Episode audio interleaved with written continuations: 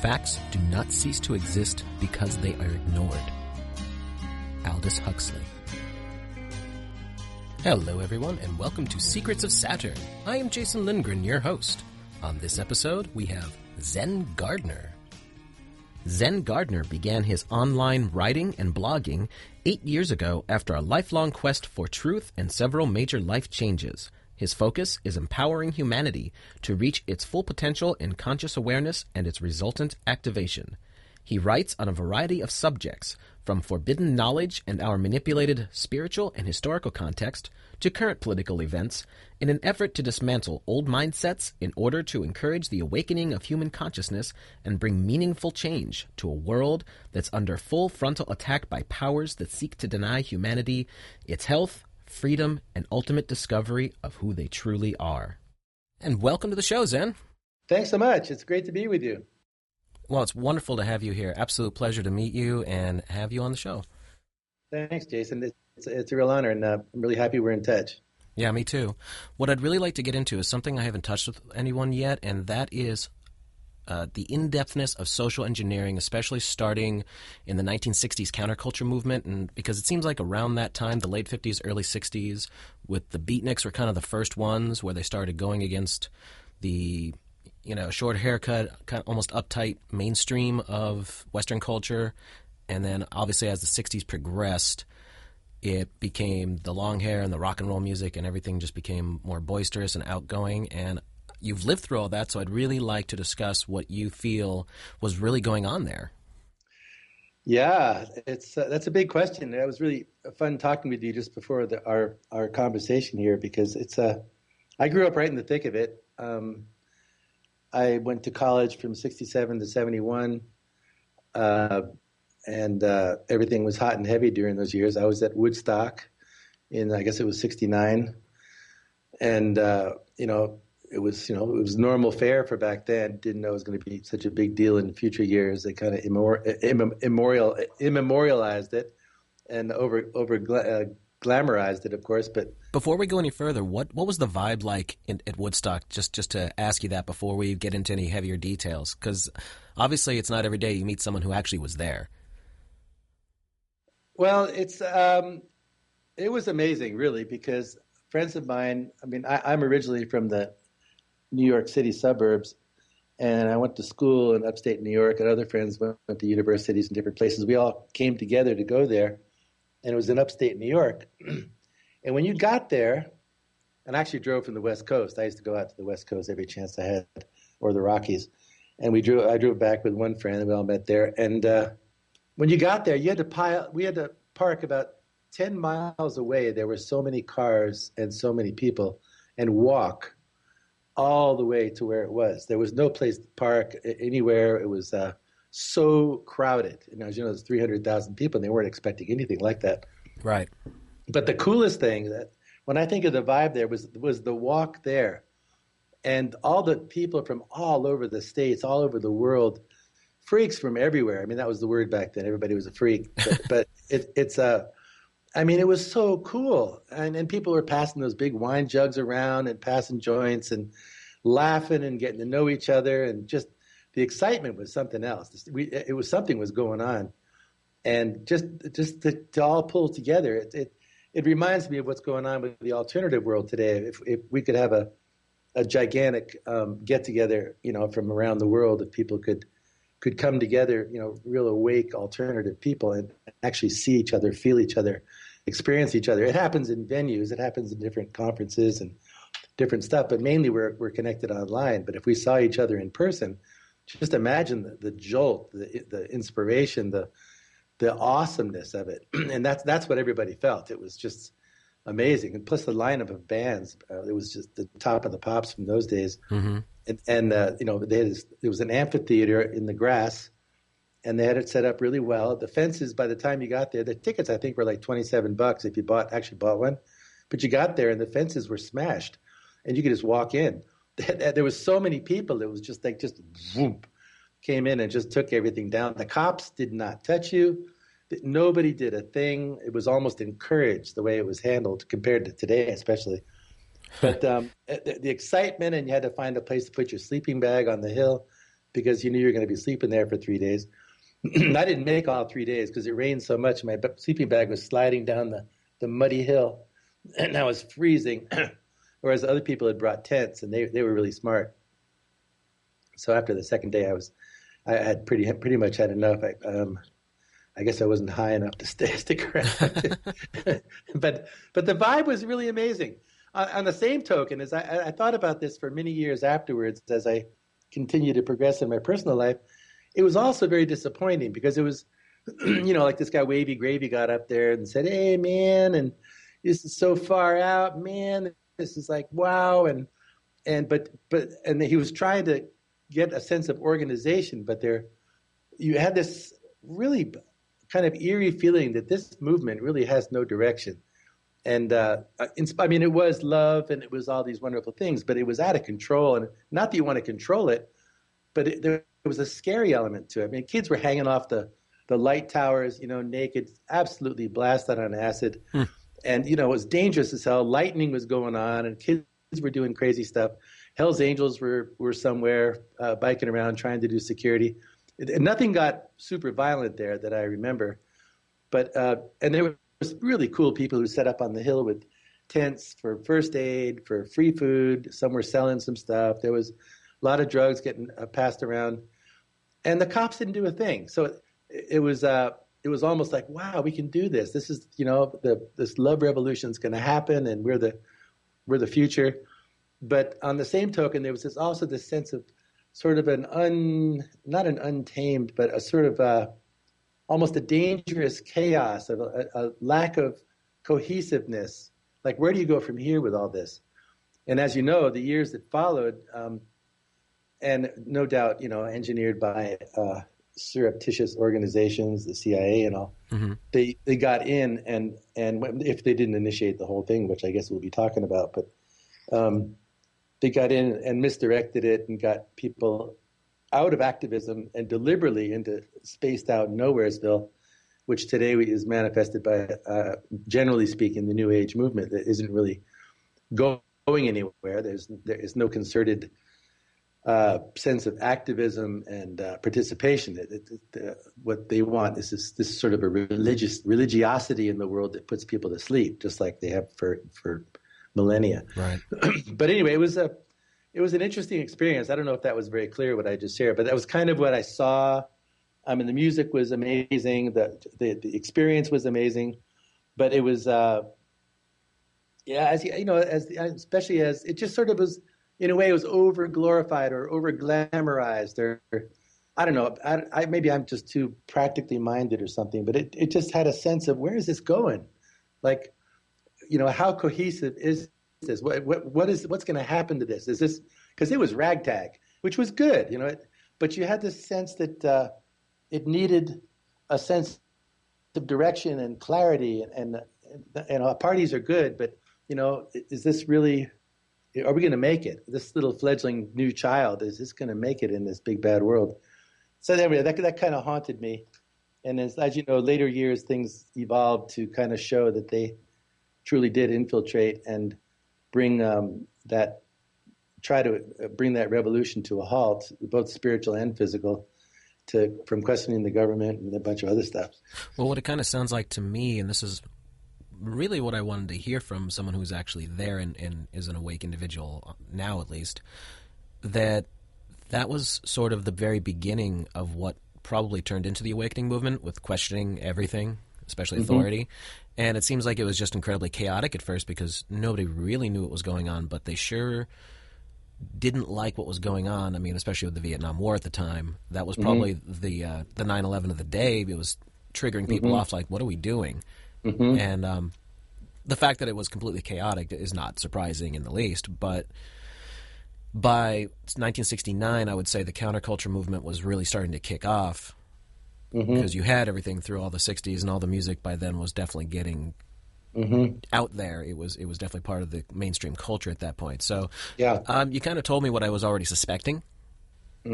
And you're right in the sense that they started influencing it along the way, and it was obvious that they definitely didn't want people just completely waking up to everything, questioning everything, so they definitely did try to influence it, which is what I'd really like to hear from you is what started all this and what were they doing, and then where did it kind of transform and different branches shoot off and all that? Well, a few things come to mind. Remember, the Beat Generation started back in the 50s, and marijuana smoking,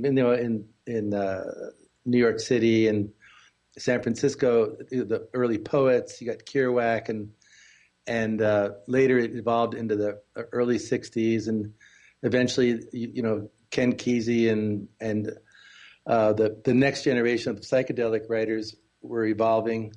And all along during this time, the esoteric was coming to the fore with Alan Watts and Krishnamurti. These were books that were actually in college bookstores, and now they're hard. I don't know if you'll find them there anymore, but these were like mainstays of anybody who was waking up during that time.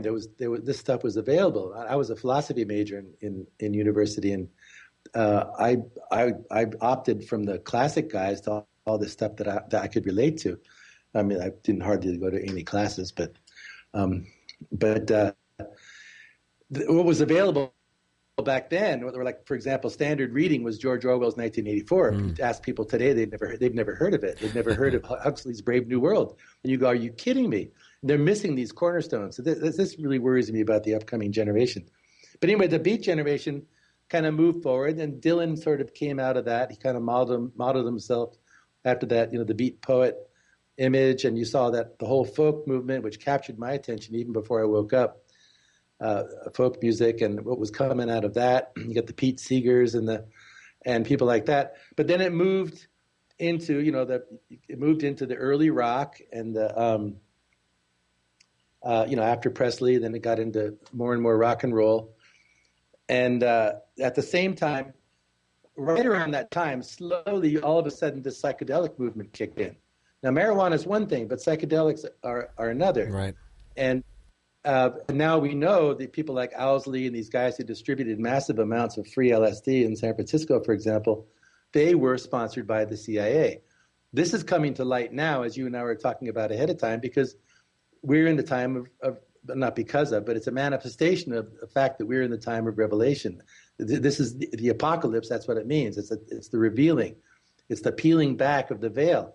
So we're finding out now that they were actually using this for mind control experiments and hoping to seed a whole generation and distract them from being vocal about the war, about the military-industrial complex, which it was commonly known as back in those days. It was Eisenhower's term, but that's what everybody called it. Yeah.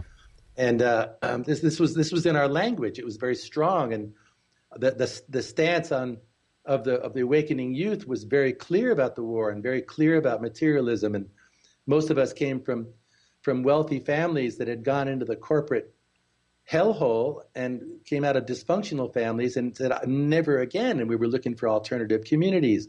Cults arose all over the place. All kinds of experimentation was going on. But at the same time, there were things like the Assailant Institute in California, where they were putting together sort of think tanks on the direction of consciousness, and it was looking all kind of innocuous, but we find out later the CIA was in there moving things around and affecting things, and you can read articles about this on some great websites. But involved in those was people, mainstays like Terrence McKenna and Alan Watts, and even... who's the guy that said, turn in and drop out? And it's not. Turn on, tune in, drop out. Timothy Leary. No, he said it, but he's not the originator. Oh, okay. The originator is the guy who became not the father of advertising like Bernays, but a real innovative thinker. What's his name? Anyway, if it comes back to me. But he actually originated the phrase, and Leary hijacked it. Leary's another one. Timothy Leary was very involved in a lot of these other agencies, and how willingly, and the exact details of it, we don't know, but there's some great research available on all this. But as you and I were talking about earlier, in spite of this, the psychedelic movement and these very deep spiritual experiences that people were being opened up to, it backfired, because, and it has continued to backfire, just as so much of what they do backfires. the awakening had got its own momentum. And I believe that a lot of these people, including McKenna and Alan Watts, they went their own ways and actually went off into what they discovered and broke from the program. I don't think they were trying to lead people astray. They were actually real psychonauts, you know, real psychological, psycho-spiritual pioneers. Right. As were many others. And you know, Baburam Das, the sidekick of Leary, he stayed a real, and he's still going in Hawaii. And he speaks really beautifully about consciousness, and he's helped a ton of people, and he was right in the thick of that too. But it's something for people to get into and be aware of it. Another really interesting aspect to this, and a lot of people aren't aware of this, but 1 week before Woodstock happened were the Sharon Tate murders, the Charles Manson murders. Mm-hmm. And I'm sure you're familiar with that. Yes. It was a massive, massive psyop. I don't think the murders happened like they said. If you look at photographs now, especially the way people can see through them today, you'll see Sharon Tate is a fake death. The blood on the wall, the whole thing was a CIA psyop. I'm pretty convinced that you can look up the Sharon Tate murder psyops. This rocked the world, and it really stuck a pin in the balloon of the whole freedom hippie movement at the time, because all of a sudden there's this demonic entity, and these psychedelic people taking acid are potential killers, which is the same old MO. And that happened 1 week before Woodstock to take the wind out of it. So you think the whole thing was set up ahead of time to try and stop the movement in general?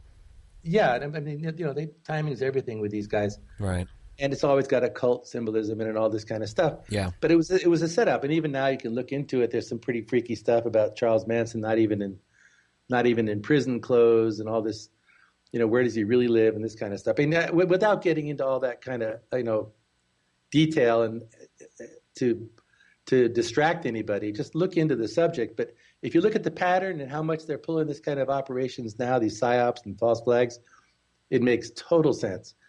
And not by reflective reasoning, but by investigation. But I was shocked to find that out, and that was probably only 8 or 10 months ago that that came to my attention, because that was a real rocker. That was a psychic imprint that hit our whole generation and our parents as well. All of a sudden, your kids are in danger. They're potential killers, and all this stuff on TV. Kids are going to jump out of buildings because they're on acid, which is absurd.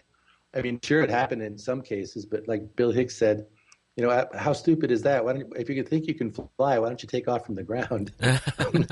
Right? That's, ducks don't take elevators to go south. Right. But anyway, you know, they sensationalize all that stuff just like they did pot. You know, this is your brain in a frying pan and all that stuff.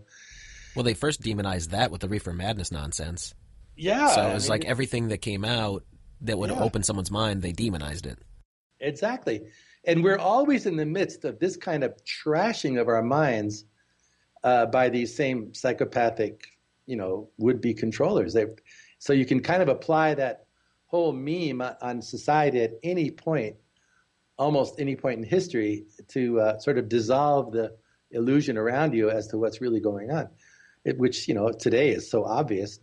Now that we have the internet to connect us, and there's so much information available and so many sharp people right on what's going on, you know, you can see a false flag right off the bat. I mean, all of us default to that now. If you see these shootings, you can assume it's a false flag until absolutely proven otherwise, which they can never prove. They never show you bodies. They never show you blood. They never come to a conclusion. They never investigate. They give you the same old hype story. Yep. There doesn't even have to be an event anymore. They can just say there's an event, and everybody will just go crazy and show some fake pictures and a few crisis actors, and they're good as gold. And do you think that's really what's going on? Because it really does seem like the big three, as they get called out, which is, you know, 9/11, Sandy Hook, and the Boston bombing. Does it really, like, in your opinion, was that for the most part staged? Yeah, totally. I mean, 9/11 happened, obviously. People died, but... Yeah, well, Boston bombing is, I mean, it's been torn apart, torn to shreds. I mean, I'm staying here with Ole Domgaard, and he's actually someone you should get on your show, but he's got a site called Light on Conspiracies, and we've been good friends for some time, and this is what he studies. only because he wandered into this field over 30 years ago.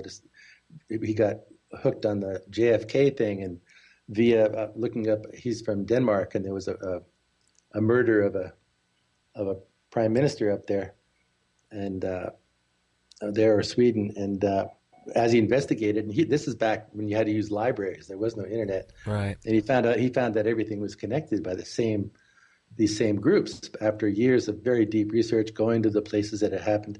So anyway, we discuss this kind of stuff all the time. The evidence is absolutely overwhelming that these guys are pulling massive operations. I mean, you can take apart the photographs you see in the news, and you'll see these Photoshop images. There's one of a group of people in Paris, one of these Paris set-up pictures.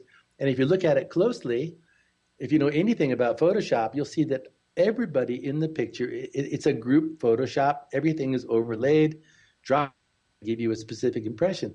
How many people will notice that? Hardly anybody.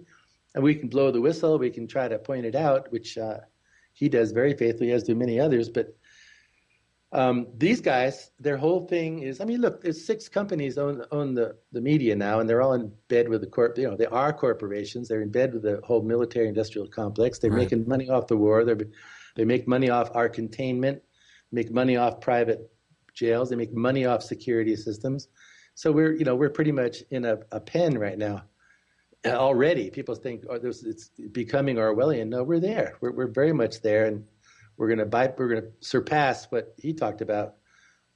We already are. Well, I call it a veneer of society, because it seems like everything's okay, but that veneer is so thin that if one little thing gets scratched, you notice immediately that it's not what you think it is. Yeah, exactly right. Exactly right. And look how many people like you and me that see this way. You know, when you research, you're growing in conscious awareness, and you know, our lives are being modeled after what we're learning, and we're taking steps towards manifesting our true sovereign selves, and trying to help others do the same. Things unfold to you; they become very real, and it no longer is something you're analyzing with a measure of kind of weird doubt. And it's not that we don't do this without very specific and knowledgeable research to know what we're talking about, but we start operating from a whole different level, and these things become so manifest. It's just it's almost laughable. I mean, it is laughable at times. Except as we were talking about earlier, right now we're in a very dire strait, because they're obviously, after Paris, they're going for the big enchilada. Yeah. And these guys are making their move based on this thing. It's not even certain anybody died in that theater. It's if you look at the pictures of the so-called bodies, you see these bodies have been moved around. There's splat, blood slides where the bodies have been moved, and they take a stage picture. There's not a sheet on anybody, and everybody sees that. That's the one picture you get. Everybody sees and goes, "Oh my God!" Or like Sandy Hook. I wrote the epilogue to the book, Nobody Died at Sandy Hook, that Jim Fetzer put out, that Amazon banned. And as a result, it's going viral. And it's a good book for anybody to take a look at. It's called Nobody Died at Sandy Hook. Actually, it was the book before that I wrote the epilogue for. And so we didn't go to the moon either. And that's talking about, some really heavy duty ones about, the moon hoax, the NASA hoax. And I'd like to know more about that too, actually. Yeah. Especially because that gets right into the whole time period we were talking about, 1969. Exactly. So what was that all about? Exactly. And then all of a sudden we stopped going to the moon. What's that about? If we had this, I mean, we went to the moon with the technology of a not even of a cell phone. The cell phone was way advanced to what they had back then. And then they say that they left the camera on the moon, and it was a Hasselblad camera, which cannot make it through the Van Allen belt. It's radiation belt. They didn't have protection for it. The film would have been fried. They come back with like 10,000 pictures they're supposedly shot from some guy's chest, and they're all like perfectly staged. I mean, the hoax is massive. And did it work? Think about it. It worked like a charm, Well, and most people do think we went to the moon, and I'd like to think that we did it, but there's so much evidence. And I'm not talking about people ripping the photos apart and all that stuff. There just seems like a couple of real practical things, and you hit on one of the big ones for me is Okay, how did they get through the radiation belts? Right. That's exactly. All I want to know. That I want that explanation, because from what I'm fairly familiar with modern science, and we mm-hmm. did not have the technology in the 60s, from what I understand, to shield human beings from the radiation belts. You look at their spacesuits; there's nothing to them. And then you look at the footage. The footage is taken apart right, left, and center. There's so many things that are hokey about it. But Wernher von Braun, a lot of people aren't aware, when they first went to him with this idea, we want to go to the moon, he said, you're crazy. He said, that's insane. You would need a rocket twice the height of the Empire State Building to reach the moon.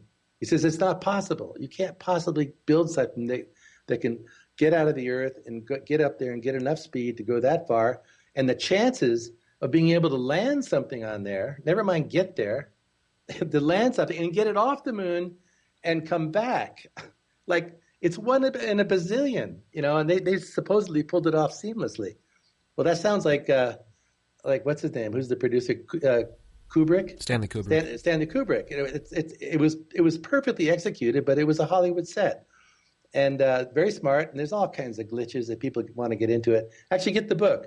So we didn't go to the moon either. James Fetzer is the editor. I wrote the epilogue. I talk about the awakening and processing alternative information, just to help people who are stumbling on this. It also talks about a double of Saddam Hussein that we saw. He was actually killed right after the thing, just like Osama bin Laden, and they used the double for a long time. Oh, yeah. And, that kind of – it's standard operating procedure. These guys spend billions, trillions of dollars on these things. This is all they do. They have think tanks and an unending supply of money. This idea that there's some limit and a certain amount of money being spread around, even if we print it, it's insane. These guys have unlimited resources. They're doing what they want behind the scenes. And all this stuff you hear about underground tunnels and secret space stuff or whatever, I mean, it's all very believable because they've got unending resources and we're only told what they want us to hear. So it's up to us to dig as deep as we can get, but a lot of stuff is going to be next to impossible to get hold of. But slowly, thankfully, very brave whistleblowers are coming forward.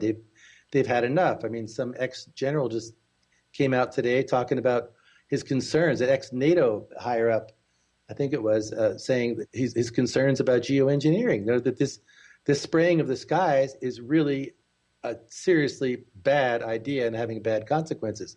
And he's the biggest guy to speak up about it yet. But, I mean, there's another example of the insanity that we're witnessing. It's right in front of your face. Sky's being sprayed massively, yes, and yet they deny it's going on.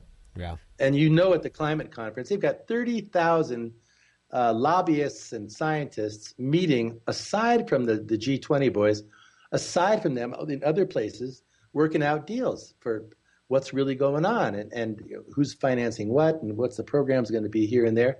We're not hearing a peep about that, but that's the real stuff going on under the table. But of course, we're not supposed to know, and people have been taught not to care and not to ask questions, or just sort of humph and make a little gripe or think, oh, well, like my old friends say, well, if 9/11 was a hoax and surely somebody would have said something, we would have seen it on CNN. And it's like, besides the insanity of such a statement, a lot of people did say something. They did. And as you probably know, 25 known people have mysteriously died. Yes. Including that Rodriguez guy, very brave man who was right there inside the building when that guy came up the elevator, and I think it was the second tower, flesh all off of his body and hanging off his body. And he met Bush, he met all these people, and he testified they didn't put anything in the 9/11 report. And all of a sudden he dies in a car crash or heart attack. And it went on and on and on.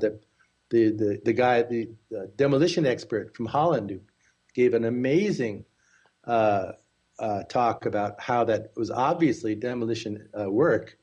He was killed. They take out the key people, and it is that weird. It is that nasty in the world today. But I still maintain it's nothing to fear, and it's all the more reason for us to be motivated to really crank our voices up and out and get the message out. And I suppose you can also, build the love, build the togetherness, build community.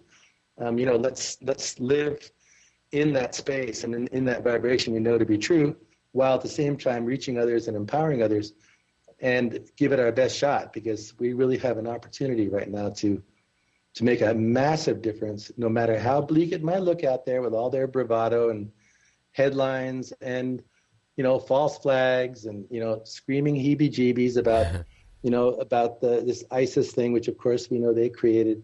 It's a lot of people are getting it, a lot more than they'll ever let on, but you can feel it. And I with my website, I get a lot of comments and I get a lot of emails every day, and I have a lot of great friends I network with. And there's a lot of people, I keep saying a lot, don't I? The people are waking up and they're coming to their senses, and they're going on to alternative media much more than we realize, because they're fed up with the bullshit. They're fed up being handed this pablum that makes no sense. And even the statistics of mainstream media are dropping like a rock.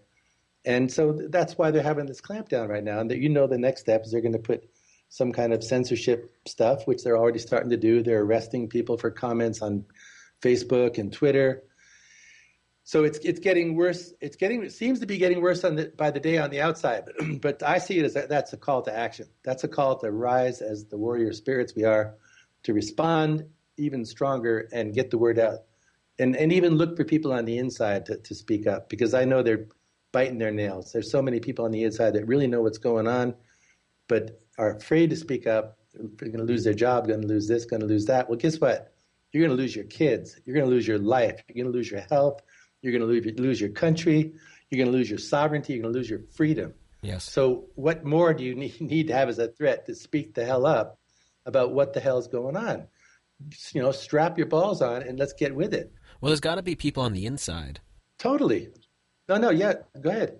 That's totally true. Well, I was going to say, there's got to be people a lot on the inside who know at least some of what's going on, because they're doing a lot of subtle things to stop people like you and me, really. Like, I have a friend who gets disabled all the time just on Facebook because he posts a lot of stuff, and he bombards it daily. So they're always doing little mean tricks on him. And then you always hear things about YouTube channels being pulled and things like that. And it's never anybody doing anything, you know, stupid. It's always like about real topics, you know? So there's not just one guy sitting at a keyboard doing this all over the planet. There's got to be lots of people who get the word from wherever, like, hey, this person's got to be pulled. Yeah. Yeah. So those people need to come out and start speaking up and saying, hey, I was told to do this because you're saying too much. Yeah, exactly. And we have to think about the I don't know what they call it. It's not the 100th monkey effect, but when one person stands up and then two people stand up and then four people stand up and then eight people stand up, you know, that kind of a mathematical progression of when things start to pass on and things start happening exponentially. When those things go on, they have amazing effects, and they can be on a small scale, they can be on a large scale. I mean, they've so-called proven statistically and through studies that when 10% of the population catches on to a new idea, all of a sudden it goes mainstream. All of a sudden it becomes accepted, whereas before it was condemned. Like the famous quote about first they you know, ridicule you, then they fight you, and you know, and they condemn you, and then you win. Right. It's well, the same thing. Well, that's the 1 in 10 rule too. That if one person knows something, they're going to tell 10 other people. Yeah. So that's how that works. If you get one person who's definitely adamant about, like, hey, I know something very important, I got to tell people, they're going to, and then those people tell people. That's how these things spread. That's actually a corporate advertising thing that you never want. I used to work for restaurants when I was a kid, so they'd always be like, hey, one person has a bad experience, they're going to tell 10 people. But that works for everything, you know. That's right. They always say word of mouth is your best advertisement. Yes. And it's true. You know how it is. You got a good friend that comes up and you say, hey, do you know this guy, or have you been to this restaurant, or what do you think of using this product, or you know, if you've ever listened to this guy speak or his music, and you hear somebody's heartfelt response, that has a massive effect. Whereas, you know, when you don't know anything about it and you're picking up bits and pieces of information, it doesn't have the same effect. Although I must say, researching now is much more powerful, because you can go. Let's say you're looking up a book and you want to read comments or get ratings on stuff. and as long as you can't, they're not tampered with, which you can never be guaranteed of, you can get a good feel for stuff by hearing different people's reactions to things, which you could never do before, not at the touch of a keyboard, you know? Right. I agree with you. So that's really helpful. But yeah, what you're saying is so true. It's all about passing it on. That's why I tell people that, you know, people look at Mahatma Gandhi and they have these ideas of these great activists and Martin Luther King and, gosh, I could never do something like that. I could never be such and such. And they give up. They think it's either or. And they don't realize Gandhi was just a little Indian lawyer in South Africa, obviously sharp, obviously motivated, obviously had a conscience. But he just evolved as he evolved. He just kept following his heart.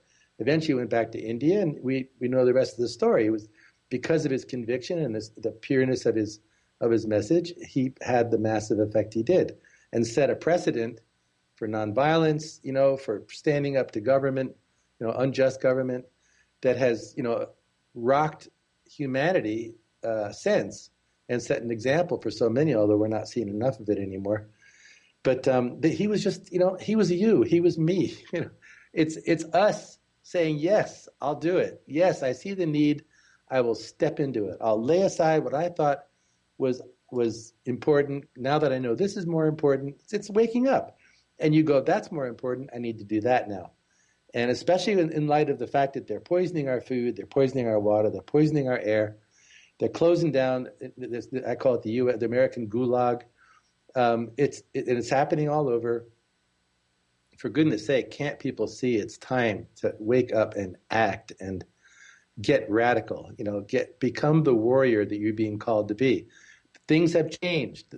Let the old paradigm go. Let your self-image go. Let your personal goals, wishes, and wants go, because there's something more glorious for you to fulfill that will affect not just your life amazingly, but everybody else's, and the future of the planet, and the present of the planet even more profoundly, because this thing about awakening is a very dynamic, interdimensional thing. You call it the morphic field, when people wake up and their energy awakens, and they start, it's like a transmitter, and they transmit into this field, and they no longer are part of the problem, like they used to say. They're part of the solution. So we can either be a sap and draining on the body politic and contributing to this ugly matrix of control and deceit, or we can be part of the solution and changing it. And each person affects it. Like, look at a swimming pool. There's not a ripple in it. Throw a rock in it. One rock. Wham, it's all over the place. Yep. And that's us. Each of us is that rock. And with these guys, I like to imagine, like, there's a swimming pool and they're putting a wave pattern in it. Just imagine they're shaking this thing up and down. And they want the pool to move a certain direction. They want everybody to have this certain experience. They're putting their vibration in it. They imagine it as waves. And what can we do about that? Well, guess what? Jump in the frickin' pool. You know what you're going to do? You're going to scramble their waves all over the place. The pattern no longer has control over you. The signal does not come on as strong. You've broken it all up. You know how it gets. That gets all the ripples and things go all over the pool. Those waves, mm-hmm. those controlled, designed waves are no longer having the effect they used to have. And that's what the awakening is doing. Well, that's also why I was going to say, that's why all the social bombardment is getting worse. You know, all the distractions. It's just more and more and more. I mean, everything's so over the top now. It's to me, looking back on it, it's ludicrous. And I don't watch much mainstream TV. I really mm-hmm. don't watch any of it. But every now and then when I catch something, I'm like, oh my God, it's so blatant and over the top now. Oh, yeah, it's too much. I can't watch it. No, it's like it's obvious to me now. I mean, maybe I'll be in a restaurant and the TV's on. I'll ask them to turn it off, or I just try not to look at it. I might look for a little bit to see what kind of garbage is going on, but I get away from it. I mean, I've got friends who are being literally attacked, not just by the EMFs, but they can tell it is a directed energy stuff being turned on at night. And they can feel it. It's in certain areas. It's a lot in cities. It hits certain people who are activists. There's very weird stuff going on. These cell towers are not what people think they are. Just look at a big one. They've got how many different types of antenna are on there? Well, those are how many different types of weapons, call them. You know, this isn't just some innocuous transceiver of information. These right. things, they're built to literally, like you're talking about, these waves. They're using everything they can. They're coming at us genetically. They're coming at us transhumanly with this putting technology into our body, giving kids a fascination for staring at their phones, their computers, and just going into this virtual world. I mean, these are all a form of warfare on humanity. The idea is to transform us into sort of a clone race that loves its slavery. That's been the goal all along. So people are dumber. People are their genes are screwed up. Their minds are scrambled from these EMFs and radiation. I mean, you look at the amount of toxins and poisons. It is off the charts. Yeah.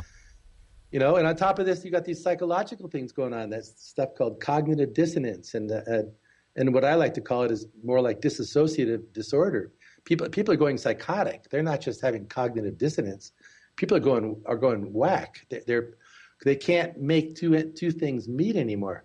You know, cognitive dissonance is you got two opposing views that don't make sense, and so we, you know, somehow we synthesize a solution in the middle, or we allow them to. And we go with that, which is neither one or the other, so it's not true either, but that's the synthesized one that the media, or we call it the matrix or the system, is putting out there, whereas really in your heart, you know, this is a freaking lie on one side, whereas this is the truth on the other. How can there be a middle? But dissociative disorder is when people can't make a connection anymore. And that's what's going on. They watch a false flag, and they might go, oh gosh, that's too bad that they weren't allowed to see the children in the coffins at Sandy Hook.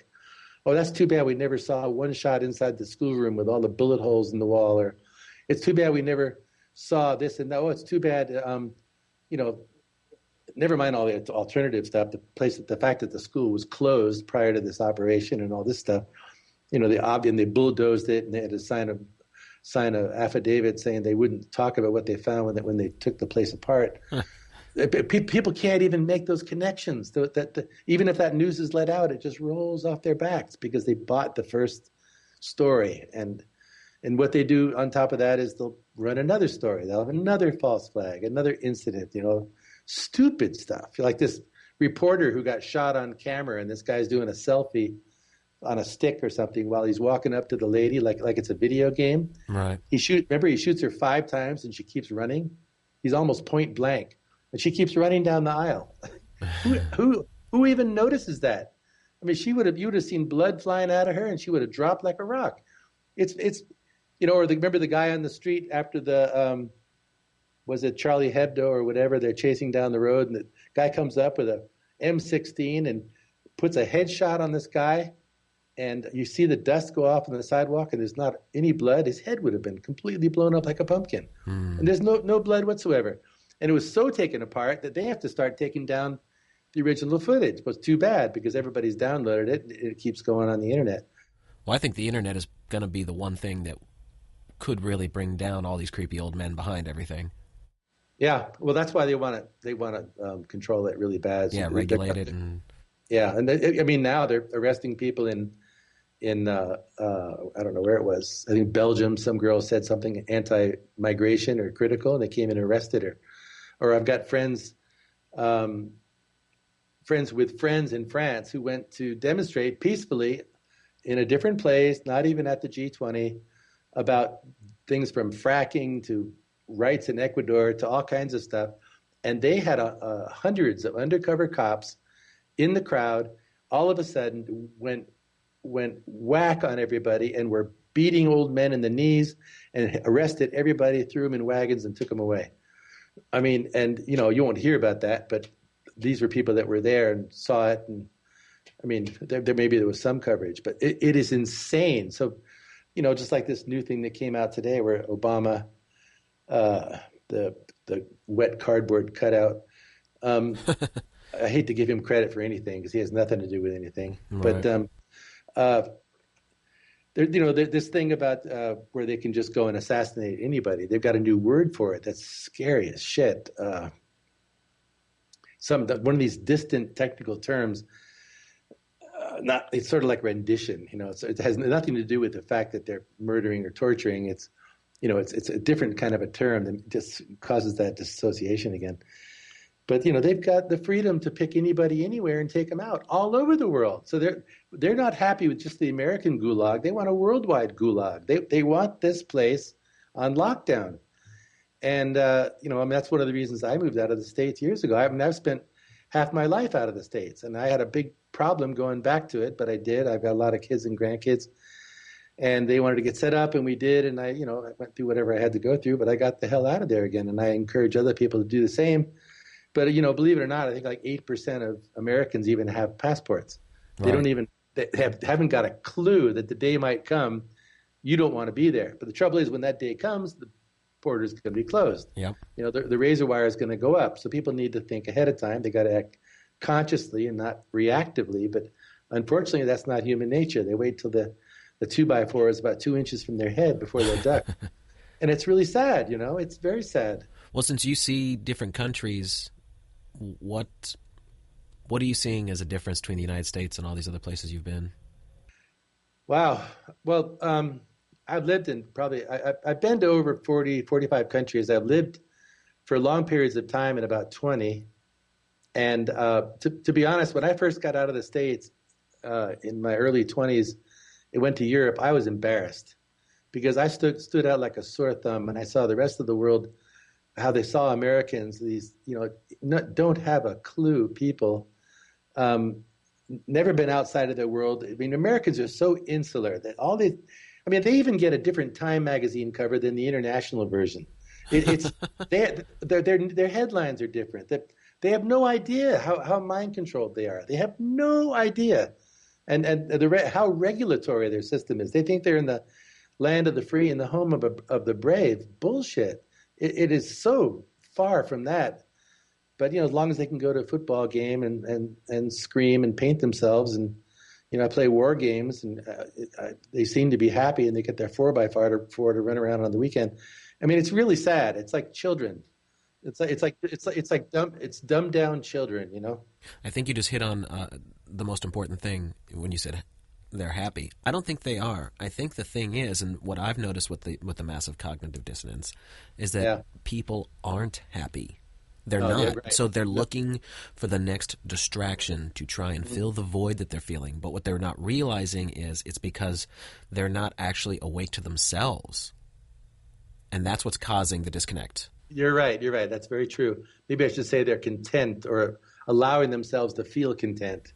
They're convincing themselves of it because they're distracting themselves. Yeah, it's the ostrich syndrome, or the boiling frog. Yeah. This is a really nice sauna, honey. Turn up the heat. This is really comfortable. Next minute, have you ever laid on the couch and you're sort of dozing and you're watching TV, and next thing you know, you wake up hours later. Do you remember falling asleep? Never. You don't remember. And you go, wow, how did that happen? Oh, or people who've been driving down the road and they fall asleep at the wheel. That's nasty stuff. And you wake up at the bum, bum, bum, bum, bum, bum, hopefully not hitting a tree or another car. And you don't remember falling asleep, but you remember vaguely before you fell asleep how tired you were. And it's that kind of a thing, and it just breaks my heart. I've got kids and grandkids there, and they know exactly how I feel, and then most of them get it, but they feel like they have no options, or they got young kids in school, in the day-to-day grind and provide, you got to pay your bills, you got to make money. But it's like it's way urgent in my mind, so I got the heck out and moved to Latin America, and very thankful I did. But I forget, the original question was, I got off track there. Oh, just the difference between the countries. Since you started early and then have come back and forth to many places, obviously you've seen the changes over the decades. Oh, it's a shocker, really, because, well, when I was gone for my first overseas, I was in India 5 years, Middle East for 3, and Latin America for 10. I was in Greece and Europe, and my family was young. I was young, world traveler, and kids are born all over the place. I have 3 kids, and it was a wonderful experience. And I did not want to go back to the States. I left the States with this same conviction in 1972 or 3, because back then, I mean, you asked the older hippies, we thought that the West Coast was going to go down in a major earthquake, like the whole continental shelf thing back in 1972 or 3, when Nixon was going to do an atom bomb test on the Aleutian Islands. Huh. And everybody was convinced, there was prophecies and visions that, because right on the fault line, that complete jerkwad that he was, like all of them, they're all mad. But you know, and that was the word. So at the time, I left San Francisco and moved to Denver. I mean, I've always been crazy like that. When I get a, you know, I'm not stupid. I'm intelligent, but if I'm getting a signal and it kind of jives with what I'm going through, and I'm free to do it, I go do it. And it led to one thing led to another, I take the hint, you know. But anyway, getting out of the States, first to Europe, and then I moved to India for 5 years after I met my first wife, and we had two of our kids in India. That was, I mean, my eyes were opened so fast, especially when you go to a place like India and you realize what the real world, or another version of the real world is, and how completely you had no clue living and growing up in America. You see it, all we saw was a poster for Bangladesh. Children are starving in Bangladesh. And your mother would say, eat your food, the children are starving. You know, that was, I'm supposed to eat so that child doesn't starve, and that kind of BS. But that's all we knew. It was just on this black and white, and later color TV, the news, newspapers. Dad went to work after he finished his coffee and cigarettes, and then, you know, Mom's putting around the kitchen, being neurotic, and I go off to school and play my sports, come home, play the drums. And day after day after day, things got more psychotic. Went to college, had 4 years of drugs and rock and roll and mysticism, and you're constantly, what's the word? You're buried in this environment that is so self, I guess, indulgent or something like that. It's quite a remarkable phenomenon. Excuse me, but. Getting outside the States, it just wakes you up. You see real people. You get to Delhi, India, and there's people living in the middle of the street. They've got their cooking pot. They're barely clothed. You know, and there's a cow wandering down the street. This is back in the 70s. You'll still see that in large parts of India. But if you go to India now, it's Bombay, which was Bombay. Mumbai is more expensive to live in than London because of the tech boom. They also have the world's largest movie industry, way bigger than Hollywood. It's called Bollywood. I've heard that term. It's bigger than Hollywood, though? Oh, yeah, way bigger. People don't have any idea because they're so self-centered in this American mindset. Way bigger. Look how many people they've got. They got 1 billion people. That's true. And they love the movies. They love the movies.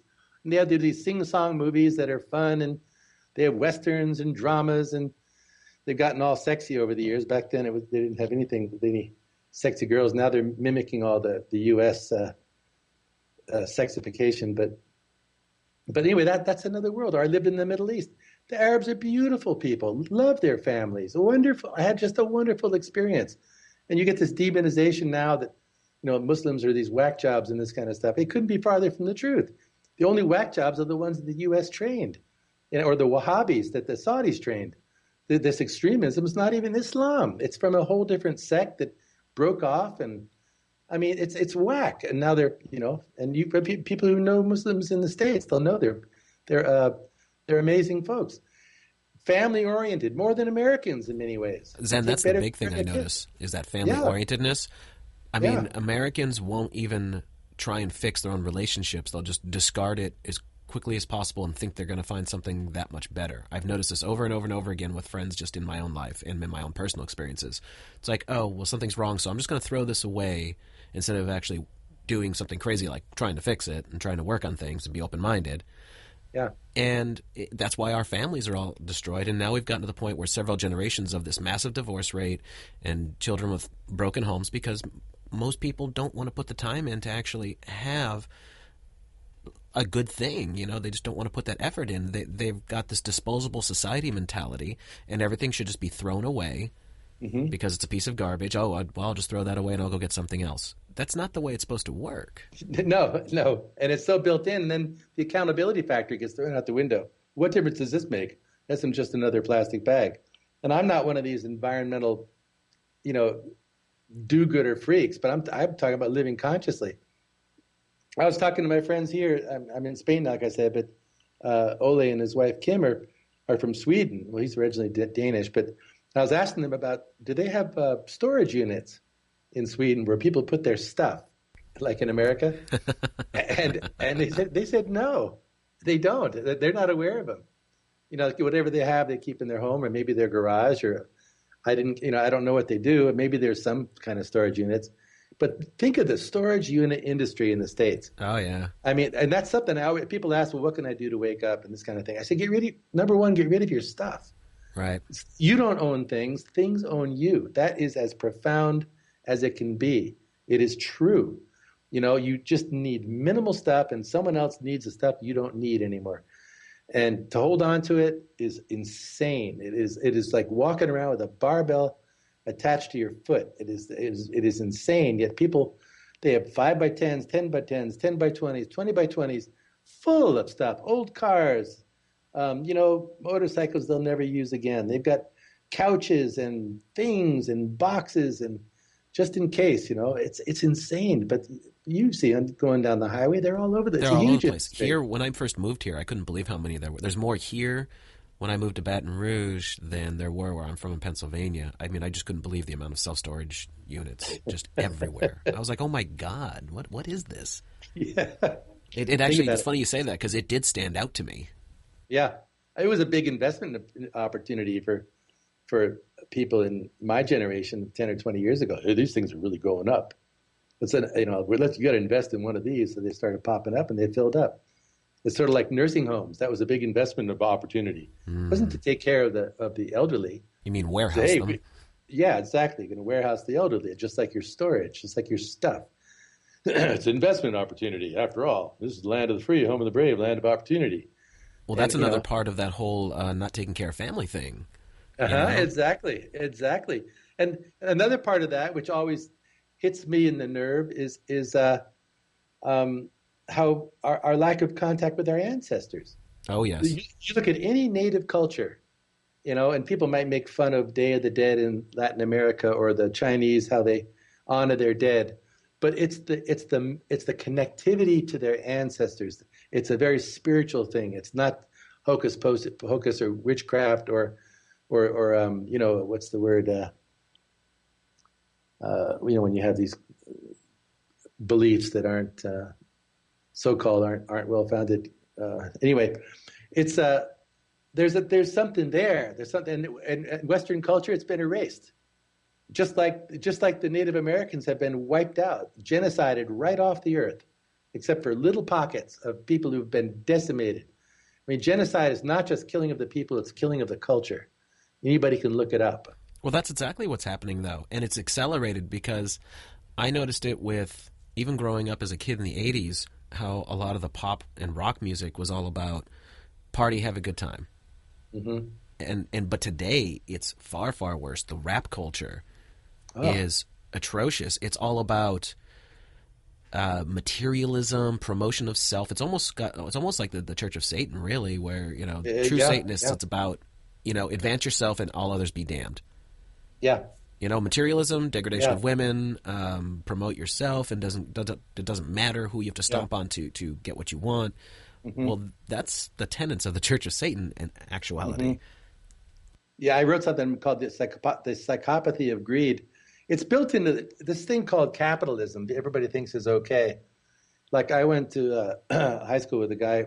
He went off to Dartmouth and he played on the football team, and his lineman, he was a linebacker, and the lineman was Hank Paulson, the guy, he was the first bailout guy under Bush, who started that whole thing. Yep. And he and I, he's a conservative, and we're chatting, and he mentions Paulson, and I said, and this other friend that I grew up with, and they're full on capitalists, making money off the capitalist system. See nothing wrong. It's opportunity for open competition, blah blah. And I brought up Hank Paulson. I said, I can't believe you know this guy. What a scumbag he is. And they said, what? He's only doing what's right. And then, they defended him to a T, because he is doing he's taking advantage, what he can take advantage of. I said, he decimated the economy, bailed out these bastards, and walked away with a multi-million-dollar settlement gift and scot-free. You don't see anything wrong with that? And they don't, because their lives are built on the same tenet. It's built on this. It's dog eat dog, but they won't say it like that. It says, well, I'm smarter than you. It kind of goes along with Darwin's theory of evolution, because the survival of the fittest was one of its big reasons for being proponed the way it was is because it teaches society that those at the top deserve to be there. They're better, they're smarter, and therefore they deserve to be the elite. They deserve to rule. They deserve to be royals because they obviously they got there because they're better people. Right. You know, it's the survival of the fittest. And capitalism is very similar. People, you know, well, the guy who's a better businessman, and whether he's cutthroat or not, they say, well, as long as he plays by the rules. But come on, honestly, what rules are there when selfishness and greed are ruling everything? So, I mean, you know, obviously there's more ethical people than others, but the system is built on this get ahead, step on the guy under you. And anyway, I kind of lay it out a little more clearly in the article, but it's built in, this get ahead attitude. And then you look, I mean, you look at it, the whole war thing in the name of freedom, manifest destiny, America is better. We've got this culture of freedom, which is complete opposite. And then, you know, then you go to a football game and people act like animals and they learn the competition is good. Go ahead, head to head, and smash the other guy. And if we're lucky, we'll get some blood and some real action here, you know, and fight each other. And afterwards, we'll have a fight in the parking lot. And let's bring in the military and some bombers and some jets. And let's salute the fallen soldiers. And let's trot out the guys with no legs and arms to feel sorry for them and then send them back home because the VA won't do shit for them. Right. You know, the hypocrisy and the showmanship and the hypocrisy, that's just what drives you over the top. You know, they talk about freedom, where Obama gets all teary about 3 people shot somewhere. And, you know, the Americans are killing hundreds every day all over the world. And you just go, you know, the Palestinians, look at them. They're being decimated. The average age in Palestine is 17 years old. They've wiped out these generations and they're blocking aid. And do you hear about it in the news? No, nobody gives a shit. It's like, it's you know, dystopia. It's this chaotic, makes no sense world that people are being forced to deal with. And that's why I say it's causing a psychotic break. It's causing depression. It's causing people to retreat into selfishness. And that's what it's designed to do. It's designed to dumb people down and keep them from awakening to the reality of what's going on and the absolute criminality of their rulership, because things don't have to be this way. The air could, in 1 minute, if we just stop these programs, in like 2 hours, you know how different everything would be. You know, yeah. We'd stop circulating Coke and Pepsi. Wham, you know, GMO foods, stop production, get them out of the fields. You know, skies would stop being sprayed. You know, wars would just stop. Kids would lay everything down, go home to their families. It would just, but no. Why does it keep going? It's not a natural force of nature of any sort. It is driven. These things are all supported programs that are driven by this very small elite bunch of so-called elite, bunch of psychopathic killers who are only interested in control. They're not satisfied even with money. That's not their issue, and we are the subjects of it. So either are we just going to keep taking it, or do we find a way that we can stand up and do what we can, as massive a task as that may appear to be. And that's why I've just finished a new book called You Are the Awakening, and it'll be available on my website, zengardner.com, within a week or two. Oh, that's awesome. But it's the point is it's you, it's me. It doesn't go any further. It's not, you know, it's not joining a movement. It's not, it's each of us awakening. A really, really awakening, at which point the motivation kicks in, the clarity of direction kicks in, the inspiration kicks in, the compassion kicks in. And as we act, as we express what we're realizing and the filling the need around us, more comes. But we have to open the faucet. The water can't run unless the faucet's open. And that's pretty much what I tell people. You know, we each got to do this. And that's what you do by what you're doing. That's what so many are trying to do, getting the message out, inspiring people, and challenging them. I know I needed challenging. It came to me in many, many ways over the years in different ways, and I've been sidetracked and bamboozled and stepped on many a landmine, but hey, I keep going. And so are the rest of us. And there's amazing stuff to be discovered, utilized, and we have incredible tools at our disposal right now, and we better use them and use them fast because they're trying to take them away.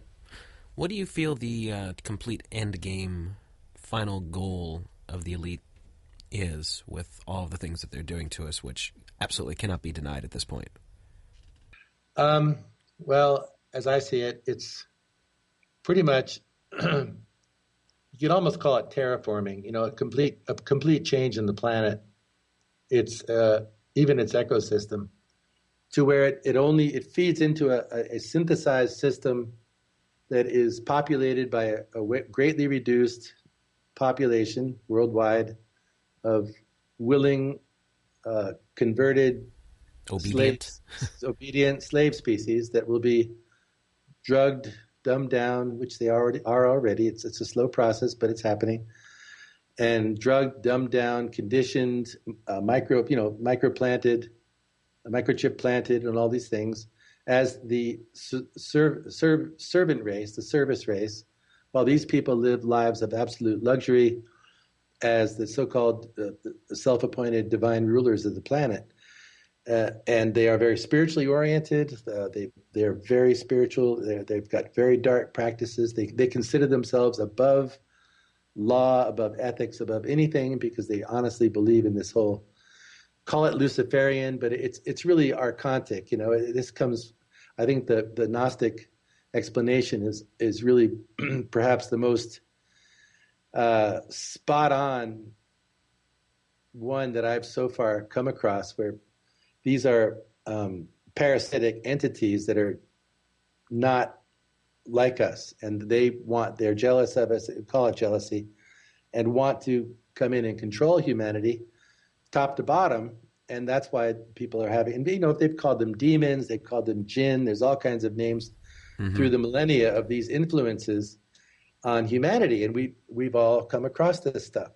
And unfortunately, it's been categorized and siphoned off into these things called religions and belief systems, all of which are the most horrific things that could ever be fallen into by anybody. It's an endless loop of futility and distraction and deception. But it's there, they're there, and we're up against them. And these guys have yielded to them. They're going for the program. These guys at the top don't realize they too are being consumed and taken advantage of by the next level. And they think they're pretty smart, but they are the dupes of dupes. They are being used even more than they want to use us, and that's the big joke. But what we don't want to be is the dupe of the bottom dupes, where we lose our humanity, lose our willpower, and, you know, become some sort of a other transhumanized race, which they're rapidly trying to do. Yes. But I see it as very much a spiritual warfare. No, and I do as well. You can subscribe to any way you want to see that. The Gnostic one and the idea of the archons and these sort of a renegade influence that was sort of unexpected. But, you know, we have willpower. We have the majesty of free choice. We can choose what we tune into, what we listen to, what we let into our lives, what we expel from our lives. That can never be taken away. And maybe some people need some encouragement, some enlightenment, even some technology, spiritual technology, to learn how to get control back. But it's there, and we need to help each other. But number one, by exposing what's going on, that always brings empowerment. But yeah, I'm with you. It's a spiritual warfare, and they're literally changing the planet. The seas are being killed. I mean, these plankton blooms. Algae blooms that they're deliberately planting in the oceans are massively horrible. What's going on too is the methane is being released more and more, which will make anything that they say is polluting the atmosphere look like child's play. Yeah. There's a thing called the Venus syndrome that if this stuff comes up, we'll go crispy and be just like Venus in no time. And, you know, the idea behind the archontic viewpoint is that if they can't have control of the planet, they would rather destroy it, which is very much the Zionist philosophy as well. That's what they say. They call it the Samson option. If we can't have it, nobody can. And they would happily, like they've done in the past, they blow themselves up and take the whole world with them. This is a manifestation and one of the symptoms of psychopathy. It's completely gone, but you can take it past psychopathy, which is kind of a earthly term, and look at complete full-on Luciferian demonic possession, or whatever you want to call it. These people are not of us, and they should be destroyed. And I don't know, you know, or at least locked up. But right now, humanity is playing the fool, the idiot, with its hands folded, watching themselves. I mean, literally being sprayed like bugs, you know, fed complete crap, toxic out the wazoo, lied to continually, whether it's labeling, advertising, news, and you know, engineered, socially engineered in every way, from education to you know, everyday things. The assault on humanity is beyond even description anymore. The lists. I mean, I put them in my articles, and every time it gets longer. So until people wake up, hey, wait a minute, there's something at stake here. And it's me. If you love if not just love yourself, but do you love your loved ones? Do you love your kids? Do you love your grandkids? Do you love your neighbor? Do you give a shit about the children in Gaza? Do you give a crap about the people in Yemen being genocided? Do you give a damn about what's happening in Ukraine? Do you even care that people are being poisoned by Monsanto right, left, and center and developing tumors and horrible diseases from Argentina to Hawaii to, you know, to Africa, where they're decimating the population? Do people even care that vaccines are absolutely not only not necessary but absolutely destructive, and being used to terminate people's fertility? It's been proven that 45,000 kids in India were paralyzed by Bill Gates' vaccine agenda. Do people even know that? Do they give a shit? It's that kind of thing, you know. People have got to get in touch again with their compassion, but it starts right at home. But look at the people who become activists. Usually, it's a mom whose son or daughter became autistic from a flu shot, or died, or somebody who had a near-death experience and came back and said, "Oh my God, I have got a whole different life here," and their life completely changes. They'll become an inspirational speaker or a social worker or something, but they get it. Something changes, or someone has a horrible accident or a health scare, or they get bombed by a landmine, or they lose their family in Yemen or Syria, and they go, "This hit home. Now I'm on it." What's it going to take for people? Do they have to come to your door with one of these bazookas and blow it in and kill everybody except for you and tell you, "Oops, wrong address"? Are you going to wait that long? Because it's happening. Who's to say you're not going to be next, or me? Well, personally, I want to go down on the offensive. I'll be happy going down on the fighting side of things. I've already resigned myself to whatever happens, happens. I'm not here to preserve myself. I gave that up a long time ago. And that gives me freedom, happiness, joy, but a big sense of responsibility. And there's not enough hours in the day for me to do what I feel I need to do. And if everybody can stir that up in them and really start to catch the drift of the seriousness of what's going on, and not go into a funk or a depression, or, "Oh my God, they're coming after us," or, "Oh, the world's being taken over." It's got to have the reverse effect. You know, get yourself together. You know, you need to come out fighting. This is a time to take it as a call to action. The warrior has got to arise in us. We each have it.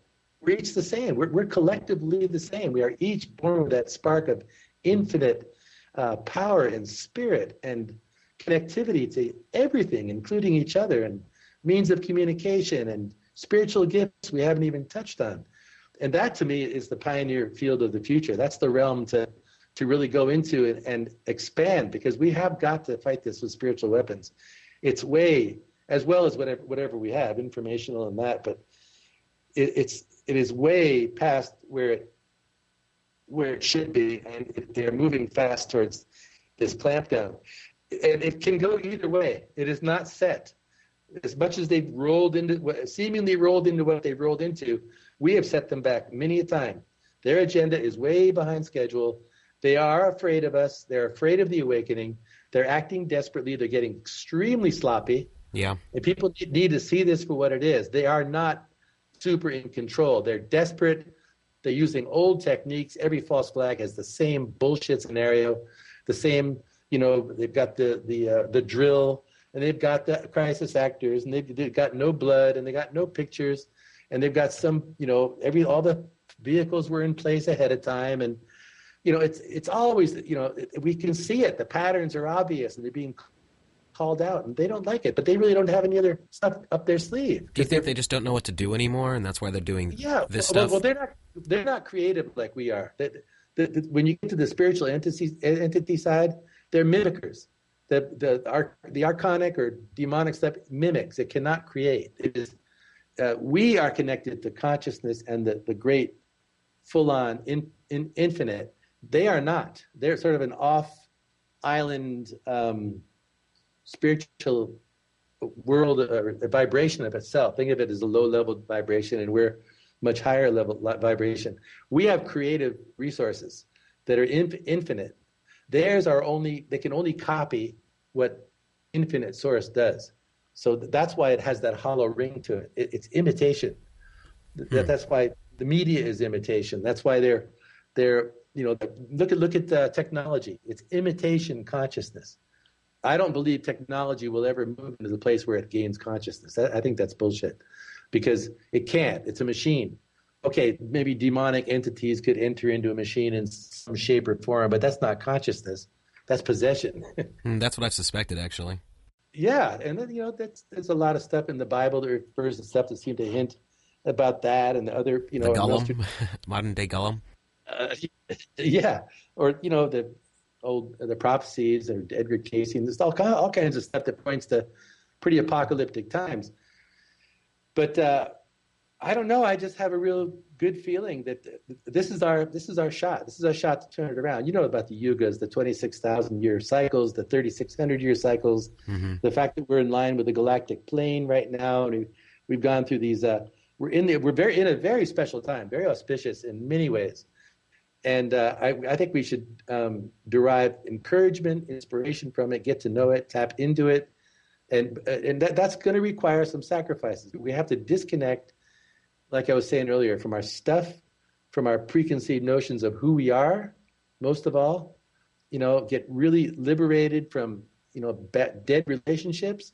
You know, there has to be change, and we have to be brave. We have to have some guts, some courage. You don't see that much in the world anymore, do you? You ever see courage? They're cowardly. Look at these so-called world leaders. They're fucking cowards. Do they have any chips on the table? They got any kids over there in the war? No, not never. One of them. You never see it. Never. And in the days of old, if the king didn't take the battlefield, you were done. Yeah, exactly. And he had the biggest fucking sword, and he was a warrior. Yeah. But that's not now anymore. These are cowards. I mean, you think about it. Like for you and me and people who are really motivated and take this really seriously, this is our all. We are passionately involved. This is a life or death struggle. To them, it's a job. Drone operator, it's a job. Chemtrail pilot, it's a job. You know, the NSA guys, whether there's 10,000 people out there, or 20 or 50, 100, so-called listening to our calls, which I think is completely blown out of proportion. They can't be squat. A lot of that's a real bluff. They can't possibly process all that information. I don't care how big the computers. But it's just the job. They go home at night. They don't have, you know, you cops. It's just the job. You know, that's why they have to keep them jacked up with drugs and steroids. And they put these cell towers around police stations and on their cars. The EMFs are driving these guys whack. They do the same thing to soldiers. You see these special ops guys with those headphones. There's a guy named Barry Trower who talks about EMFs quite a bit. You might have seen his name. Mm-hmm. And he says that the frequency they put those guys on are designed to make them irritable, psychotic, you know, just really screw them up to keep them trigger happy on the battlefield. They go home. These are the guys they put on drugs and commit suicide. They've fried their brains. Of course, other guys too. It's pitiful. These are wonderful young men and women being destroyed, and nobody gives a crap.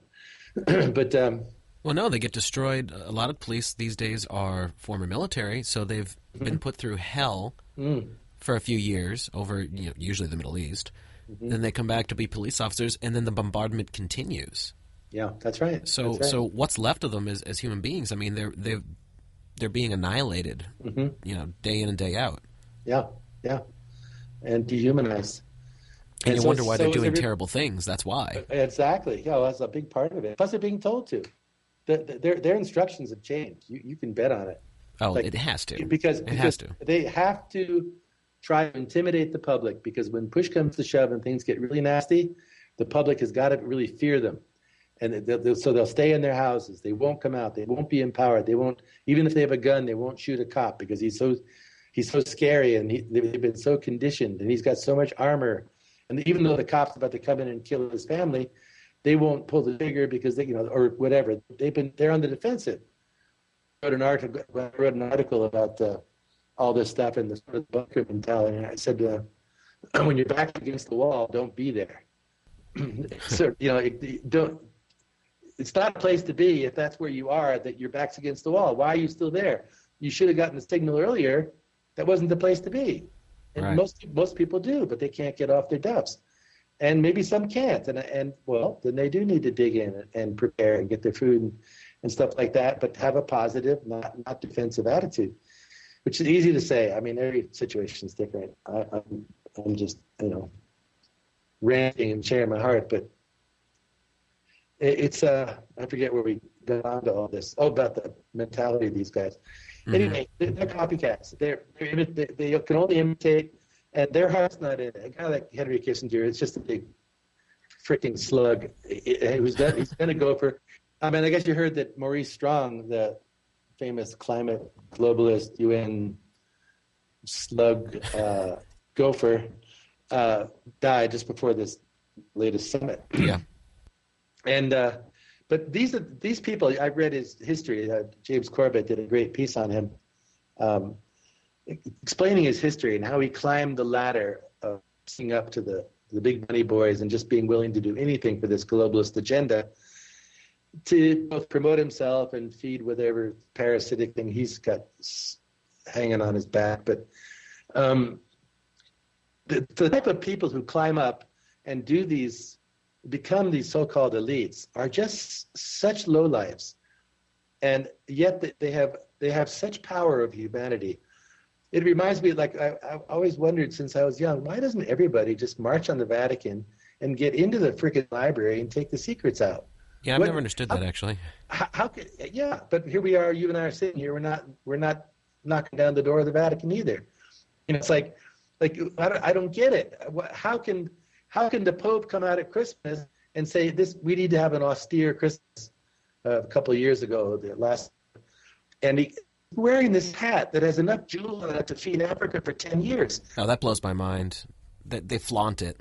Yeah, the Queen of England comes out, and she's getting more. She gets a raise, and she's got this, and she owns half the freaking land on the planet. And starts talking to people. We really need to help each other and this and that. How can people bear that kind of hypocrisy and look at it and still go, oh, my queen, my this, my that, and adore it? It's the Stockholm syndrome. It's I love my slavery. It's been intrigued in them since there's so little. It has a lot to do, like I just wrote about this, the inner child getting healed in our personal lives. When you're brought up with trauma, which all of us are, because yeah. None of us are really acknowledged for the spiritual beings we are when we're little. And whatever kind of household we grew up with, some are more extreme than others, we were denied our real spiritual individuality. And so you have to, it sublimates, it forces character traits to come in. And we, like all of us, experience some degree of abandonment. You weren't really taken care of for who you were. Maybe there's a lot of other kids in your family. Maybe your parents were alcoholics or just out of it, or never home, or whatever. Maybe they had no parents, or only had one parent. But that abandonment goes through life where you're always looking for approval, and that you're looking for satisfaction, you're looking for love, and the old trauma is in there, and it comes out in different ways. Anger, bitterness, self-destruction, all kind of addictions, but they stem from the same thing. It's that real inner us that really didn't get sorted out in the first place. And it's never too late to do that. It's never too late to do that. And I find myself, I'm going through a big, big change in my life right now. And it's an opportunity. It's not easy. the big ones, we were talking about that earlier. Mm-hmm. They're called breaking for a reason. You know, we get everything comes to, your world falls apart, and thankfully, if you've got a little bit of momentum of having woken up and being aware, and you kind of understand the principles of what this life's all about and what what's up and what's down, it makes it a hell of a lot easier. But ultimately, facing that real inner nature and getting those things resolved is a very important thing to do, and I think that's a really important step in our preparation for this next phase that we're facing right now. That we've got to be whole ourselves, or we're just going to recreate some kind of mess to replace this mess. We've really got to be whole people. We've got to find our real sovereign selves, our real integral who we really are, but not in a selfish way, not in an introspective way, but get our issues resolved and find that fullness. And it can be a lonely path. It can be a very difficult one, but it's part of the process. Anyway, I'm just hearing from a lot of people. They're going through major changes in their lives, either with loved ones or health issues or just confused as all heck with what's going on. Because we're in a vortex. Something's going on. I'm sure you feel it. This is a storm, man. And it's geopolitical, it's financial, it's physical, but ultimately the biggie is the spiritual. And you've got the two types. You've got the good spiritual vibrations coming in and all of us awakening and that kind of creative process. But then you got these guys reaching new levels of darkness, channeling whatever the hell they're into and trying to pull up, just like these guys at CERN, literally trying to pull something out of the goddamn wormhole. Like they said, we know not what. I mean, that's crazy what they're doing. It is. It's absolutely nuts. I mean, they literally, that's Looney Tuneville what they're trying to do with that. It is, and they admit it. We're not sure what's going to come out. They said 3 or 4 years ago. Mm-hmm. What come out? And you're still going to do it? And right now they're moving to the next level. They're going to use lead, fire lead around instead of these other types of particles, which is going to have a humongously different reaction. And, this is sorcery, just like 9/11 was sorcery. It's imagery, symbology, and mass mind control trauma-based mind control on a massive scale, and it worked. It's sorcery. These people might say, it's just the building going down. Sorry, you've got the two Masonic temples. These are archetypes in the human psyche that have all kinds of meanings, and Samson and the two pillars and all this kind of stuff. Mm-hmm. But the trauma of it, and then you're told who did it, that the implant, it's complete mind control. It was a mass magic show, and it worked on the majority. And they got away with it. Well, the so-called got away with it. Well, on the other hand, it woke a hell of a lot of people up to just to what level things have been taken over and where they're headed. So it also launched a portion of the truth movement. So in that respect, it backfired. But anyway, that's sort of a side. But the point is, these are sorcery in very high levels that they're pulling, and they do it with you can see the loop-de-loos on the. If you ever look at a sports show and all swirling circles and and people look at it and think nothing's going on. That is literally there's a word for it. They're called mnemonics, not demonics. Mnemonics. Mm-hmm. And if you look closely, there's some videos on this. You look closely at some of these things, and the little images that you do it in slow motion, they're actually using magician sigils, like the keyboard keys that come up and go down, up and down, up and down. When the circles are turning and all these graphics are going on, they're actually doing a spell on you in many of these things. So you pull it up, go slow motion, and then there's a guy, he takes it, his name's John Mitchell, and you take it, and he opens up the book and he shows you each sigil in the book. These are magic symbols from the really dark occult stuff. And they're literally a spell. I mean, it shouldn't be news to most people. Look what Madonna did. Look at her ritual at the Super Bowl. Look at one of these MTV gross performances and all the symbolism they're doing. They're making it so blatant. They're trying to make it a fad, and it's working. Kids are imitating it, the one-night crap and all that. Oh, yeah, it's in clothing and everything now, and they just play it like it's nothing. I just heard they're doing yoga now. It's a kind of heavy metal and goth stuff. I mean, they're integrating, because it's into this weird stuff, they're making yoga, doing yoga with hard music and weird really nasty sort of stuff like yoga and that. What the heck? But you can see, okay, you're getting your body worked out, but that's not exactly yoga. You know, yoga's a very ancient tradition that has a lot to do with, you know, it's primarily spiritual. Mm-hmm. So they're trying to pollute any and everything they can. They did that back, like going back to the Woodstock thing. They popularized, you know, the bell-bottom pants and the tie-dye shirts and all this. And next thing you knew, it's bubblegum wrappers and la-di-da and flowers and all this, you know, that kind of Peter Max kind of artwork was very popularized, and everybody looked cool. And you got Sonny and Cher on TV and It Ain't Me, Babe. And it went shallow, right? It went from the depths of, you know, from Ken Kesey and the Merry Pranksters and the profound stuff and On the Road by Jack Kerouac and all this really heavy, you know, stuff that was very metaphysical and very spiritual, very mystical, and I guess spiritually entrepreneurial. It just went shallow, and that's what they do. They'll take it like the Beatles, you know. The Beatles got over-commercialized, and I mean, they were unique because they got more and more freaky and then sort of off the market. What do you think was really going on with the Beatles? Do you happen to know anything about them? Well, I don't know. There was a big thing about, you know, their music was being handed to them by a guy from MI6. I guess you heard about that.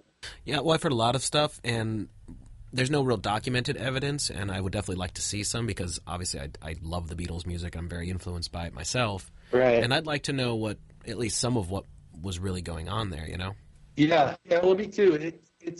There are some suspicious ties, you know, I forget the author of the Committee of 300.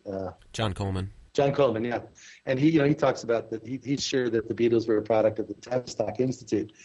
And they may have had a big hand. I mean, the way they got promoted and arrived on these accolades and breakouts clearly had social engineering stamped all over it.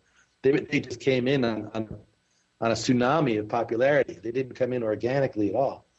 So that's what it seems like. Like there was a lot of momentum created for them. For sure, for sure. And people were screaming and yelling. I mean, just on the Ed Sullivan appearance, and the girls are screaming in the front row. And this, you know, this can be hyped up through mind control techniques or just pre-advertising. I don't know what. It was very suspicious. And then they kind of went. It's funny because today is John Lennon's death anniversary, mm-hmm.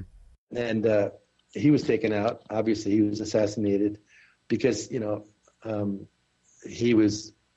Apparently, he was about to kind of blow the whistle. I don't know if you realize, but I'm in that book that I told you I wrote, epilogue. So we didn't go to the moon either. In there's a big part about Paul McCartney and Paul, F-A-U-L, the fact that McCartney died and was replaced, and the evidence that that's true is extremely compelling. Extremely. Oh, really? Yeah. The biggest evidence, I mean, offhand is when you see how Paul, when he went on his own, how shallow his music was. His post-Beatle music, just nauseating. But anyway, there's all kinds of stuff in his face, his teeth, his ears, his height. Nothing matches, and there's forensic evidence that you can look at. And then you go through the words and songs and different stuff the Beatles have said. And it was a big thing when I was in college. I mean, Paul's dead, and it was like a fad. But I think it had merit, and they were told to keep the show on the road, and they had to. But that's why they went quiet for a long time right after he was reported to have been killed in the car wreck. And they went quiet, and they took the trip to India and did all kinds. And they slowly came on board because the other guy was being groomed, and he got his face worked on. And he was naturally a good musician. He had to learn to play guitar the other direction and stuff like that. But fascinating study, I'll say, at the least. What do you think kept John quiet, though? Because he seemed like he had no problem shooting his mouth off about anything. Yeah, a lot of people suspect he was about to blow the whistle on Paul, and that might be what they were after. I don't know. That's speculation. But, yeah, I wondered the same thing. Like, here's these talking about truth and love and all that. Well, how come, you know, whereas if you go take a look at this book, you'll see that the hints inside the words of the music are all over the place. And you don't have to read into it to see them.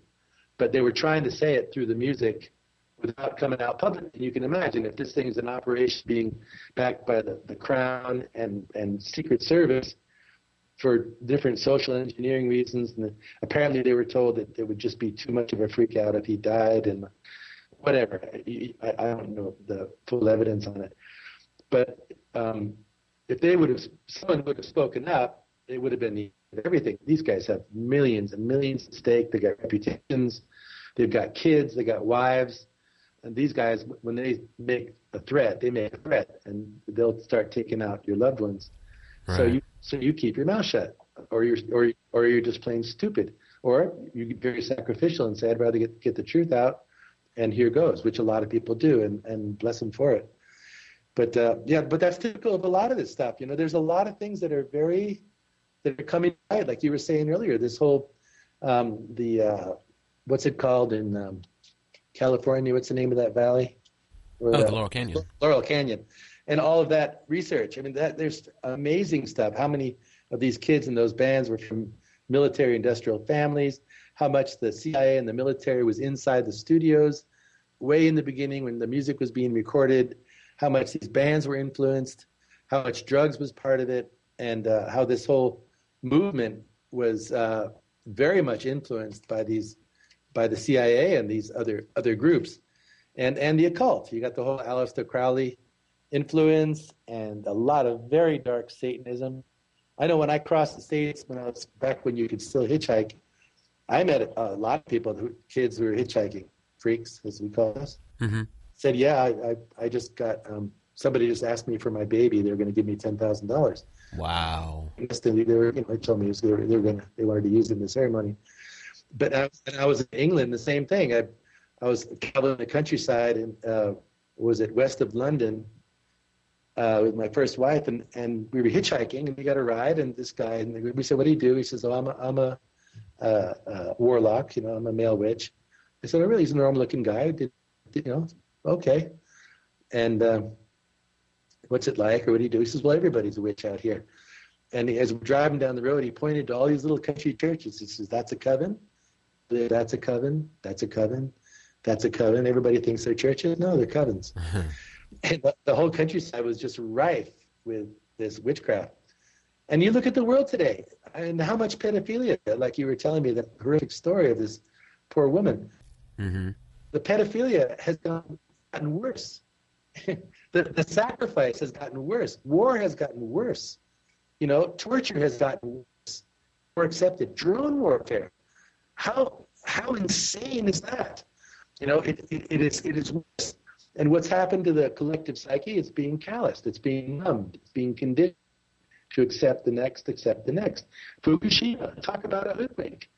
They shut down the EPA monitors after Fukushima. They didn't want to tell us the readings. Right. And now there's scientific studies of what's going on in the Pacific, what's happening to sea life. I mean, you know, very, very credible scientists and all that. They don't publish a damn thing. They say, oh, you hear a little blip there. I remember when I was a kid, they talked about this, not the Andromeda, what do they call it, the China syndrome. Yeah. You know, mm-hmm. Nuclear thing goes through the earth. Well, for a nuclear reactor to actually melt down to the bottom, it's never happened before, except Chernobyl had a big mess, and I don't even know if that one melted through the bottom. In Japan, 3 of them melted right down. Now that means that's going into the what do you call the underground water system, the water table. Yeah, the water table, and it would contaminate everything because that spreads out in everything. And never mind the fact that they're pumping thousands, I mean millions of gallons of strongly contaminated water into the Pacific, circulating all over the place. And and then they talk about dystopian or cognitive dissonance. Then they have a convention and they say, let's promote nuclear energy. And they open one on the side of an active volcano, a rumbling volcano in Japan is the first one. And the guys warned the seismologists that this volcano could go. They said, no, it's safe. And that was the first one they opened up. Then they started promoting nuclear energy. And this is where it leads you to this idea of terraforming, changing the nature of the planet. God knows if it's for another species to be at home here and us to be modified to be able to live in it. It's very dark, very sci-fi, very surreal. It is, but I've been researching that, and it's scary stuff, but not necessarily as crazy as you might think. No, that's what That's why people, you really need to become a consummate researcher. Not take my word for it, anybody's word for it. Look for yourself and satisfy your curiosity and check things out. I do what I call the spaghetti test. I talk about this often. When information comes at me, and a lot does, and you know, I'll go down different rabbit holes and stuff, but I've got a lot of obligations I have to keep up with now with the website and networking and stuff, but I've spent, you know, years down all kinds of places. I'll take the information, and when I was in college, when you made spaghetti, it's getting late here, I'm in Spain, we'd throw it against the wall, and if it stuck in the kitchen wall, that means it was ready.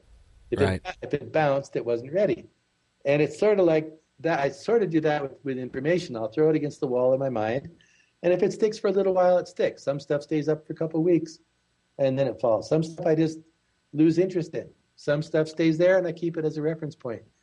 And I mean, and I was joking when I did a talk in England in April, and I was talking about the spaghetti test. I mean, I don't know how many feet thick of spaghetti is on the walls of my brain, of my mind, but it's a lot of information, but you don't get attached to it, you know, and that's the problem people have.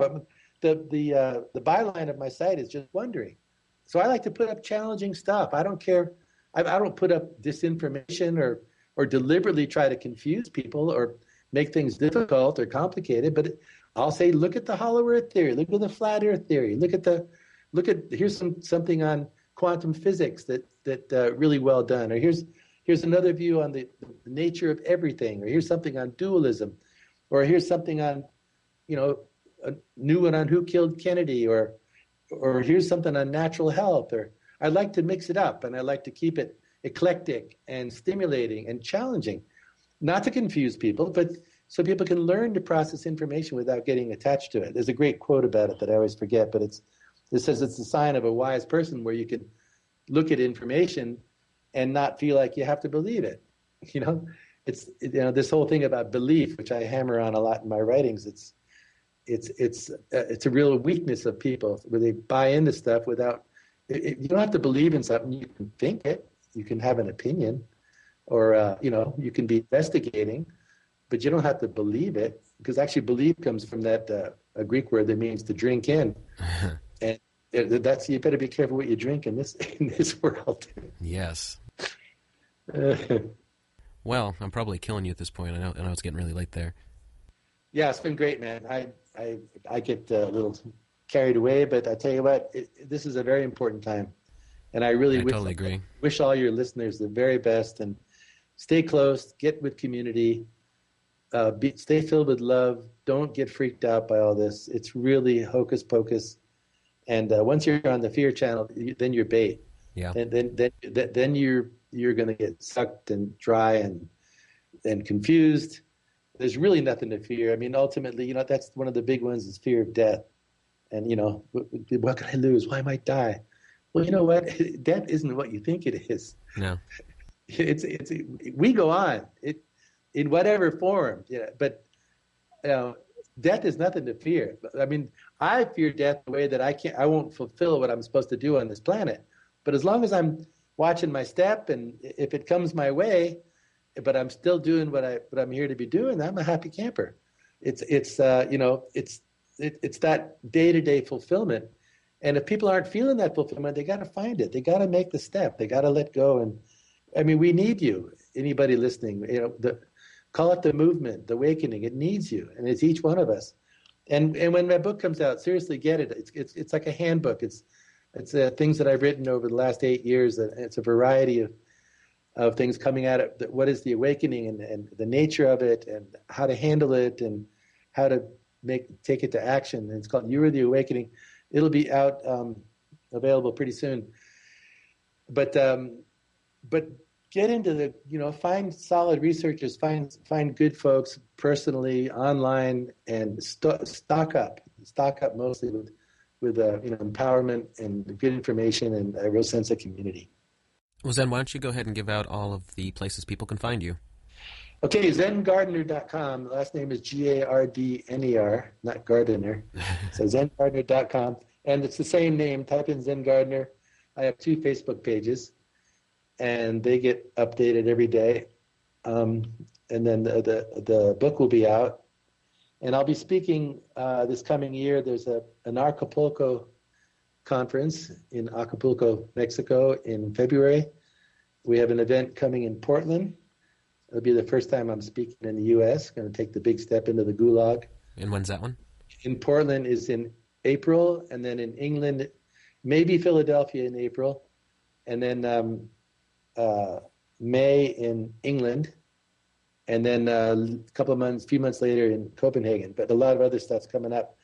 People are stepping it up, and it's time to get together. So I would really want to hit the road this year, and I'm just really hoping folks can send in some donations so I can get on the road and stuff. I live by donations and appreciate anybody who wants to help the site.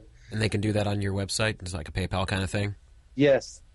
Yes, there's a donation button. Or if you know someone who's looking for someone to help, who's willing to do what it takes and wants to help me get on the road, I'd appreciate anything that they could throw our way, because it's a big job. And it takes gas to run the car.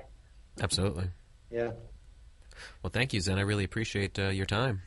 Hey, thanks, brother. It's really been great talking with you. I really look forward to more, and I really wish you the best.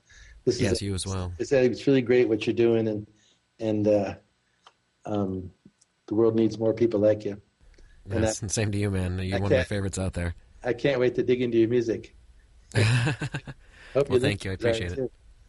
Yeah, all the best. You've got a beautiful, warm voice, a very warm heart, and it's a real honor to know you, brother. I totally feel the same way, man. Thank you.